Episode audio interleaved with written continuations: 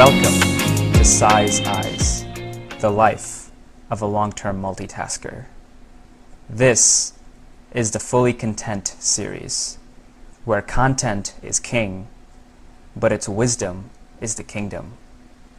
Where learning is simultaneously a convergent and divergent experience. Where the threads of all the content consumed connect to form a mesmerizing web of infinite understanding. This series explores my unique insights, learnings, and connections with books, podcasts, articles, documentaries, and any other forms of content that I consume. Ultimately, though, all this knowledge is only a rumor until it is in the muscle. All right, let's dig into fully content series here. This month we're going to be taking a look at Building a Second Brain, book that I read by Tiago Forte, recently published in the last one two years. There's been a lot of people that I've interacted with that have mentioned the book, have taken some of his principles. So I think it was finally time for me to actually buy it and read it. It was a very quick read, very easy read a lot of good principles in there that I've taken and implemented and integrated into my own life, personally and professionally. And there's a lot of stuff in there. So it's maybe a longer one, but I'll try to get to the main points and distill it down, which is one of his points. So, building a second brain, really one of the biggest things that I took away from it was changing my book concept to be more of integration. So I finished the first draft of the book around Thanksgiving time frame. And it was really like 70, 80 pages of just like one framework, going really deep into it. And got feedback, and after reading it and feeling for it myself, it was like, eh, it was, like, it could have been a blog post. Right. It's like maybe five pages of a blog post. So I thought about the book, the Building a Second Brain book. And after I read that, I was like, okay, my book, that the first draft of the book that I wrote, is only is is going to be completely different from the second draft. The second draft is going to be way different. It's going to be taking into account all the blog posts that I've written, all the frameworks that I've introduced and thought about curse in a cursory manner, but not actually flushed it out. Thought about the stories that it relates to, etc. So, at time of recording right now, I've written, you know, it's going to be a lot of short frameworks. It's going to be a lot of short stories, short sections with some frameworks in there, where the first draft of the book of a Life OS blueprint is just going to be one of those. And that's kind of what I got from the book is from building a second brain. He has these examples, these stories, and all. That's kind of the framework for writing the book, for writing successful books as well. Of not just a framework, but here's the actual story that it relates to. Here's when to use what type of decision making process. So, really, integration was one of the big things for me to integrate into the book and also at work. So it's my actual word of the year now. We're recording this in January.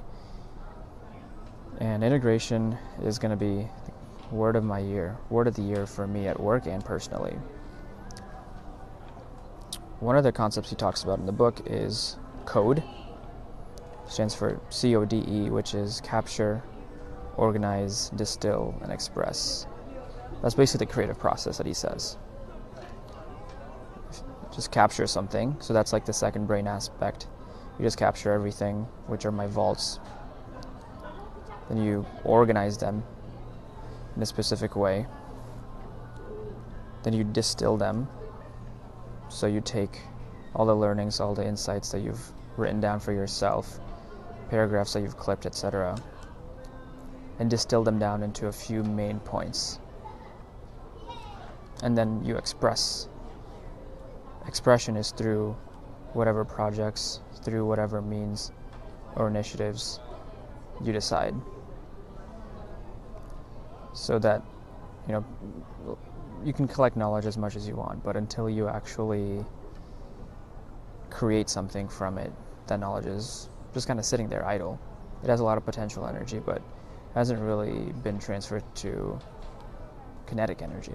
And I'll mention that more of that later as well. So from he also the other main framework in his book is PARA, which is P A R A, which is projects, areas, resources, and archives. And this is a crucial thing because this essentially is the framework to when you distill and express, what are you expressing it as? So para is basically how you organize your expression. So, for example, let's say you took notes on a book, right, like I did with this book. How do I actually express my thoughts from it? If I just leave it as this, I don't really get as much insights as I could or integrate things into my own life or identity as I could be. So that's why para is important because it focuses not on where and when you captured it, but how you will use that information. That is a crucial point. Instead of organizing things, information by the capture data and metadata, you organize it by how you will express yourself. So that's the important thing, and that's a trap that I've fallen into of organizing things by the notes of the books and stuff, which is the first step. But I haven't taken that next step of organizing things via projects. And I have these projects, but I haven't taken the time to actually look through my notes and then what things are going to be useful for which projects, like building a website or writing a book or doing any marketing at work, etc. So that was a crucial mindset shift to think about how they will be used, not where I captured the notes.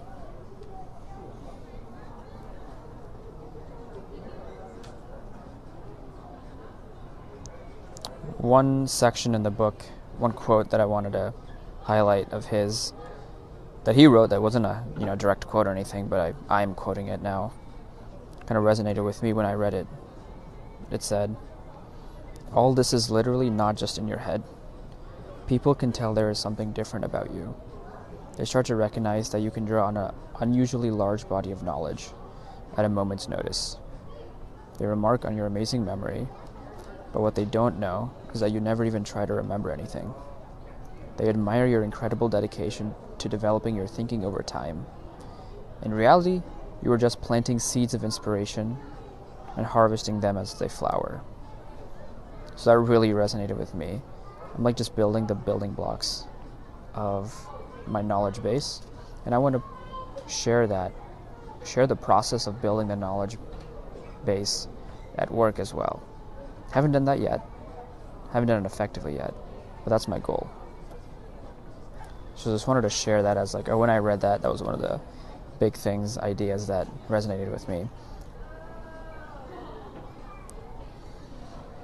There's another quote in there that has by Nancy Andreasen. It said, "Creative people are better at recognizing relationships, making associations, and connections." So really, when I thought about it, I was like, yeah. Like, how much originality is there? The originality is in the combination of different ideas in different contexts. That's really what creativity is. So, in one line, creativity is combinatorics quantified. That's basically what it is.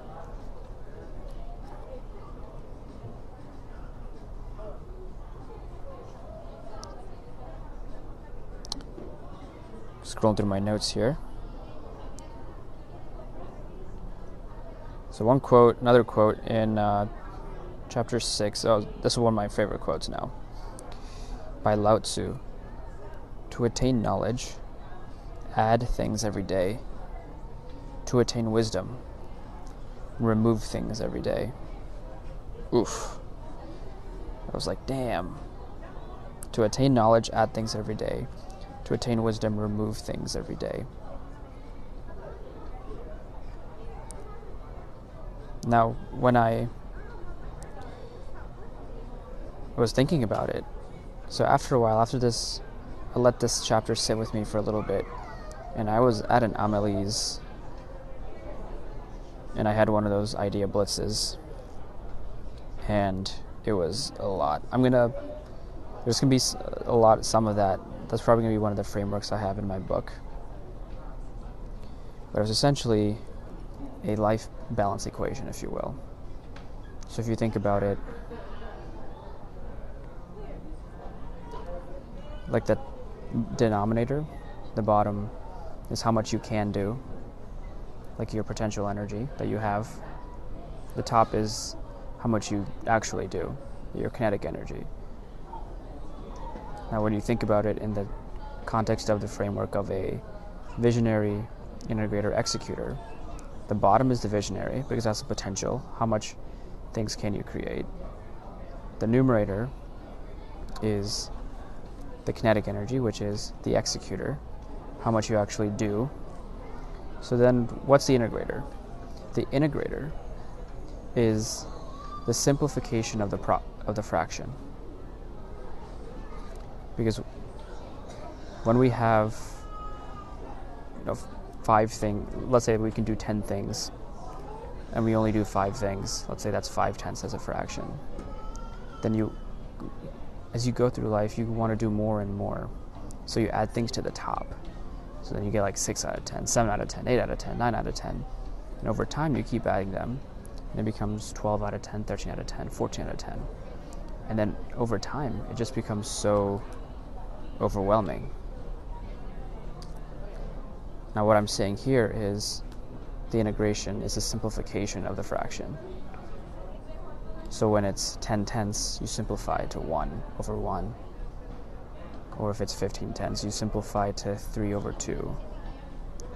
When you do that, when you that's done by cutting things out by integration by integrating what you've learned across all these different mediums of your experiences and content to then, all right, how does that change how I act?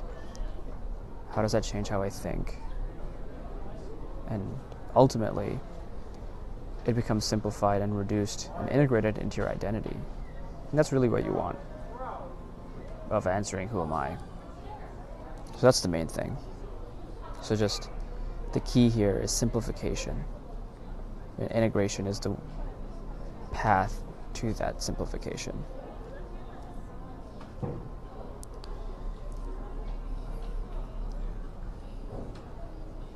Now, one thing that Forte mentions is the functionality versus the perfection of a system.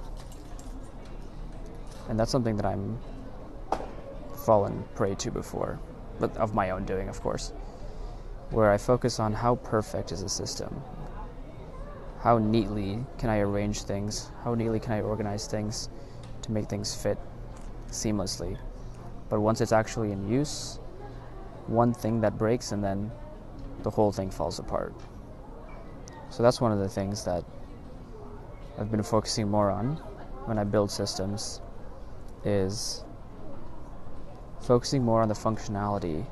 Yes, things are going to change, especially let's say in a planning process. It doesn't need to be a perfect planning process. The perfect planning process is one that accounts for changes along the way of completion of the project. That's not something that I have accounted for well in the past. So, being more mindful of that is something that I've taken to heart after reading this book. Another gap of mine is distribution. For example, with at work with franchise partners, I can create all these nice videos, this great content, this marketing plan, etc. But if I can't distribute it and franchisees don't actually use the knowledge that I've gathered through all the experiences of marketing with our f- corporate stores, with other franchise stores, then then what's the point of having gone through all those learnings?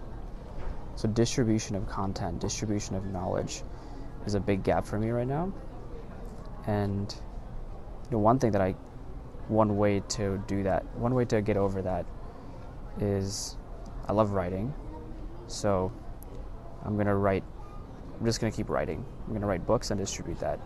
You know, whether it's an internal book, external book, published book, etc., whatever that is, but I'm just going to just keep writing and publish it, quote unquote. But that publishing distribution process can be an actual publishing through an actual book or through internal, just sending it through email or having other people do it, but really focusing on the distribution of ideas. Clarity has gone through the integration of the ideas and through the writing process, but the actual distribution of it, that's when the magic happens. That's when you're able to share those ideas and people are able to use those, those ideas as creativity fodder for themselves. Another thing is hierarchical highlighting. Basically, something that I learned through August Bradley a few years ago when I was building my operating system. Forte's way of distilling and expressing. The distilling piece of it is the is where this is applied, where he's able to distill all the messages from the entire book or podcast or article into one, two, three bullet points. That's the main thing here. And every time you go back to a piece of content and your notes on it, you want to be not reading the entire thing again and again. You want to get to the main points quickly. So either so doing both of one having like a, a TLDR section at the top, which I've been starting to do for content. So I know I got the main gist, and if I want to dig deeper, I can. And then implementing more hi- hierarchical highlighting. If it's different colors of highlighting within my notes, so the most important things as I'm going through the notes, I see in red. The next most important things I see in orange. The next most important things I see in yellow. And then everything else I can read if I have more time. But that's the main point of notes here to distill them down into something that's useful for you at the time that you need them. Uh, another big thing is you can't really batch integration. That's another fault of mine in the last few years as I've compiled all these notes from these different content sources. Can't really batch integration. And right now I've fallen into the trap of batching integration to get caught up. But once I get caught up, the point of integration is to not batch it actually. And that's what I learned. To actually integrate throughout the process itself. That's the whole point.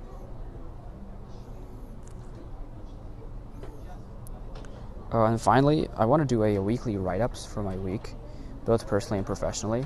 So in the past, I've done more bullet point format of notes and weekly reviews of what are my accomplishments, disappointments, gratitude, etc. Writing things in a narrative format, though, opens up the possibilities of telling a story.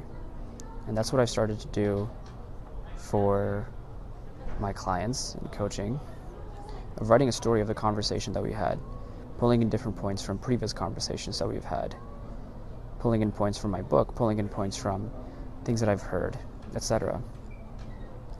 So when I can weave those into a cohesive narrative, that increases the ability for the client and anyone else reading it to connect to it more. And if they connect to it more, they'll be more willing to take action and remember something when it's in a story format. So that's one of the big things of integration. As I said, was my word of the year, both personally and professionally, and also being able to tell a story. When I can master the telling of a story, written, then I can transfer that communication to mastering a story verbally as well. So that's the goal. Master storytelling, master communication, and then who knows what from there. So that was a lot of things in this, and there are even way more things that I didn't even get to. Let me just scroll through my notes one last time. Yeah. That was Building a Second Brain by Tiago Forte. Hopefully, you enjoyed listening to this podcast episode. Feel free to hit me up if you have any questions, comments, feedback, and engage in conversation. Until next time, I'll see you on the Size Eyes podcast and the Fully Content series. See ya.